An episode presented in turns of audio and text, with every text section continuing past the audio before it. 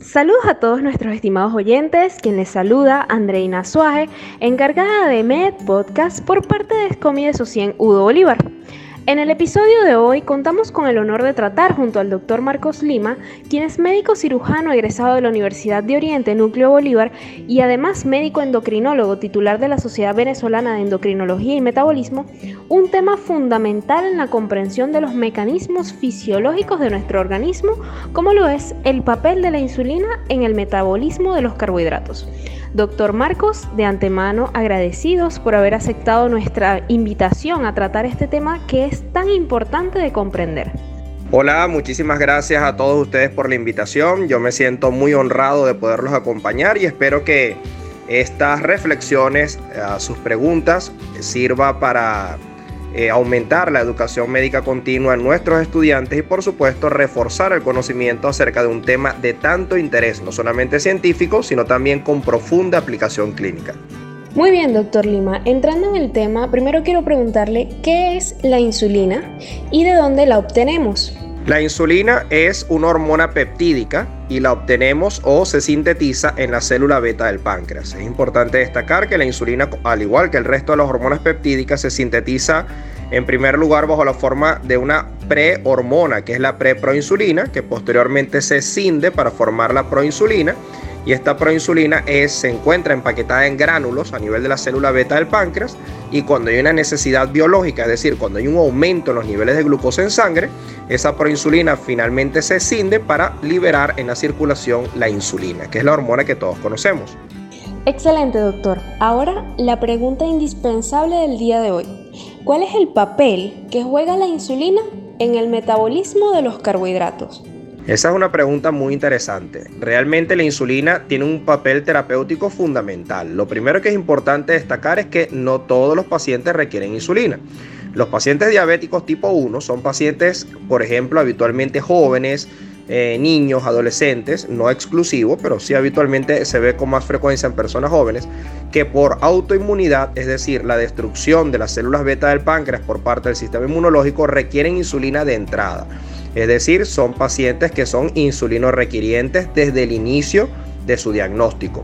Los pacientes diabéticos tipo 2, que son la inmensa mayoría, yo diría un 85 a 90% de todos los diabéticos, son pacientes diabéticos que se hacen diabéticos precisamente más adelante, es decir, durante la edad adulta o durante la tercera edad.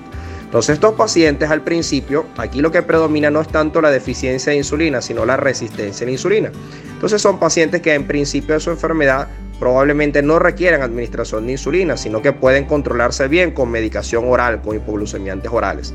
Sin embargo, sabemos que dentro de la historia natural de estos pacientes, a lo largo de los años, se va produciendo un deterioro de la función de la célula beta del páncreas y ese deterioro puede llevar a que estos pacientes también se hagan insulino requirientes.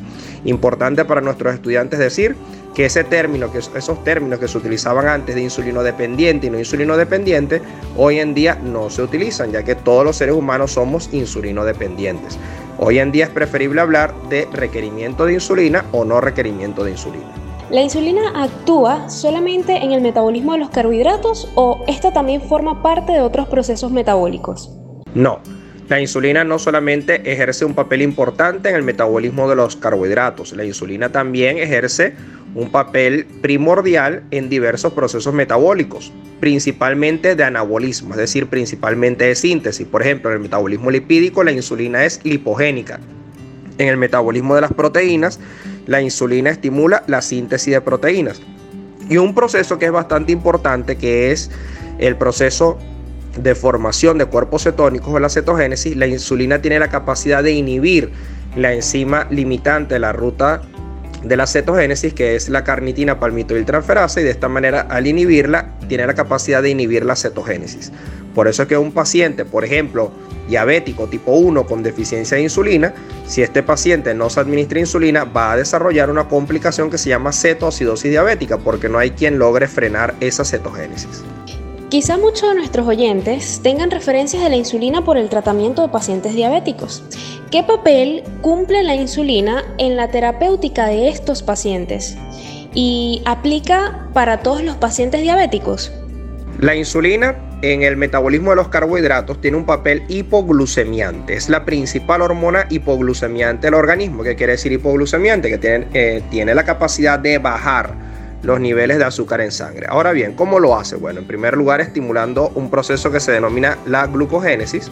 La glucogénesis consiste en la síntesis de glucógeno, que es la principal forma de almacenamiento de los carbohidratos a nivel del organismo, y también desde el punto de vista del metabolismo de los carbohidratos estimula la glucólisis. Recordemos que la glucosa es básicamente el combustible principal de nuestro cuerpo y a través de este proceso de glucólisis básicamente esa glucosa se cinde en diversos procesos para dar lugar a la formación de ATP. El ATP es la moneda energética de la célula y es lo que nos permite obtener energía para poder realizar todos los procesos biológicos que llevamos a cabo en nuestro organismo. Ya con estos nuevos y valiosísimos conocimientos acerca del papel de la insulina en nuestro metabolismo, ¿cuál es su mensaje para nuestros oyentes en relación al consumo de carbohidratos y la prevención de la diabetes mellitus? Importante destacar que la insulina es una hormona natural que producimos en nuestro cuerpo, que cuando nosotros prescribimos insulina, básicamente a un paciente lo que estamos haciendo es una terapia sustitutiva hormonal, es decir, una terapia de reemplazo, como cuando prescribimos levotiroxina en un paciente hipotiroideo, por ejemplo, o cuando prescribimos estrógeno en una paciente posmenopáusica.